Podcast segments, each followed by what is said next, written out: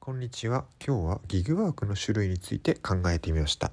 えー、ギグワーク皆さんやったことありますか、えー、例えば UberEats とか、あとは Timey とかってあると思いますよね。えー、これらなんですけども、まあ、好きな時間に働けたりとか、えーと、ちょっとした自分の空き時間に、えーと、お仕事をしたりとかっていうのが、えー、特徴のギグワークと言われているところなんですけども、えー、最近ニュースで見たんですがこれらって大きな違いがあるんですよね。えー、UberEats の方はあのいわゆる個人事業主という形で、えー、仕事してるんですよね。だからこそ、まあ、自分の好きな時間に働けて好きな時間だけ、えーまあ、好きな時間に好きな分だけ働けるといったメリットがきっとあると思うんですよね。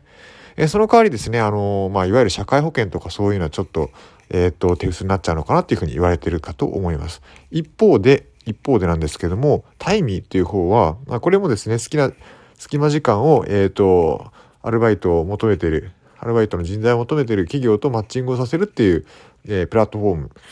で、えー、最近急激に伸びてきてる、えー、サービスだと思うんですけどもこちらはあくまで仕事をしたいっていう人とアルバイトを欲しいっていう人のマッチングサイトであってここウーバーと違うんですよね。ウーバーイーツの方はもうすでに、えー、個人事業主の配達パートナーという人と,、えーと、その食,、えーと、食品あるいはその、まあ、食品を運んでほしいというえー、飲食店さらには食品を食べたいというその注文者をマッチングさせるという、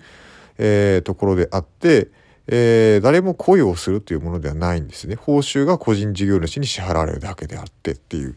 ところがタイミーさんの方はあのあくまでアルバイトとして少しだけ雇用したいって人と働きたいって人をマッチングさせるというサービスなんですよね。そこが大きな違いなので何が、えー、違うかね大きなところはそのタイミーさんの方って恋をされるんですよね。だからこそあの日本の社会保険とかあのあとは労働基準法とかですよね。あくまで従業員であって、まあ、その最、えっ、ー、と、最低賃金ですか。とか、あと労災とかっていうのもきっとあるんですよね。そういったところが充実してて、まあ、いわゆる安心だって言われるところなんですよ。ただ、あの、まあ、この辺はニュースにも書いてあると思うんですけども、ただ一方で、あの、まあ、初めてラジオ個人的に思うことなんですけども、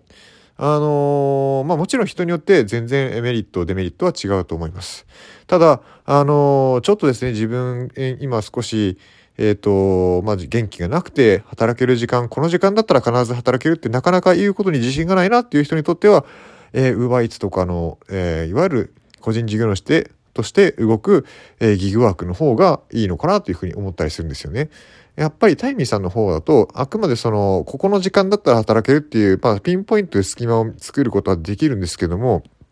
あくまでこの時間っていうふうに決まってるんじゃないかなって思うんですよね。ちょっと初めてラジオはその、ウーバー、えっ、ー、と、タイミーさんの方はまだ使ったことがないのでわからないんですけども、あのー、まあ、アルバイトを雇うと、えっ、ー、と、隙間時間に雇うということであっても、あくまでこの時間っていうおそらく決まった時間だと思うんですよね。まあ、その決まった時間、まあ、実際に動けるか不安だなっていうふ思ったり、あるいは、あのー、ちょっとなんか、すぐ、すぐにさっと思ったら動きたいっていう時に働けるのが、やっぱりその、動くのはちょっとなかなか難しいのかなとは思ったりしますね。うん。まあ実際どのくらいの速さ、スピード感覚でタイミーさんの方がマッチングされるのかっていうのは、えー、ちょっと今後興味を持って見ていたいなとは思うんですけれども、やっぱりその時間の融通が思いっきり効くのは本当に UberEats さんの方なんですよね。あのー、だってやっぱりその働いてほしいっていう、あの、その時間帯ってやっぱりアルバイトを雇用してる側にの都合で大きく左右されるわけじゃないですか。だからそこはやっぱりそこの、まあちょっと自由度が下がるんじゃないかなっていう視点は、はい、初めてラジオとしては持っています。なので、あの、まあ、その代わり自由度が下がる、下がる代わりに、まあ、いろいろ社会保障とかはきっとあるんじゃないかなっていう、まあ、それが雇用ってものなのかなと、ま、思うんですよね。まあ、もちろんですね、自由度の高い働き方をしている、働き方で雇用をされるっていう場合も、普通の働き、あの、普通に、あの、これギグワークじゃなくて普通に働く場合であるとは思うんですけども、まあ、あくまでこのタイミーさんのサービスの中で限ってみた場合、あのー、まあ、ちょっと、恋をされるっていうことは、まあ、ある程度ちょっとじ少し自由度が下がるのかな。時間の選択肢とか、自分でここって決めたらその隙間の時間には働くっていうことになるので、その時間だけは必ず開けておかなければいけない。何らかの、えー、ちょっと都合があって、えっ、ー、と、ちょっとここの時間無理になっちゃったなっていう突然の予定ができた時に、えー、すぐにキャンセルできないとか、ちょっと今調子が悪くなっちゃったから、今すぐ、今ちょっと仕事を中断したいとかっていうのは、あの、多分自分があらかじめ指定した時間の中では厳しいのかなとは思うんですよね。その点、ウーバーイーツさんの方の、えっ、ー、と、ギグワークでは、あの、ま、配達終わって今日はどうしようかなって思った時に、あの、ちょっともう調子がいまいちだから配達はやめようかなと思った場合は、あの、その場で配達終了ボタンを押せばすぐに配達はやめられるし、まだやろうかなって思えばそのまま動き続けてればいいしっていう、まあ、自分の意思で、あの、自由に動くことができる。のはとてもいいところですよね。ただ一方で、まあ、ウバイチさんの方、あの、まあ、もちろんですね、首都圏とかだったら配達の依頼とかすごくたくさん入るとは思うんですけども、まあ、地方とかだとやっぱり利用者がまだまだ少ないと思うので、あの、全然動いても動いても、あの、依頼が入らなければ全然一線の、あの、収入にもならないので、あの、なんだろうな、えー、いわゆる安定はしないのかなっていうふうなところはありますよね。うんだからそこは本当に一長一短あるのかなと思います。もちろんですね、目的がですね、運動したいとかそういうのであれば、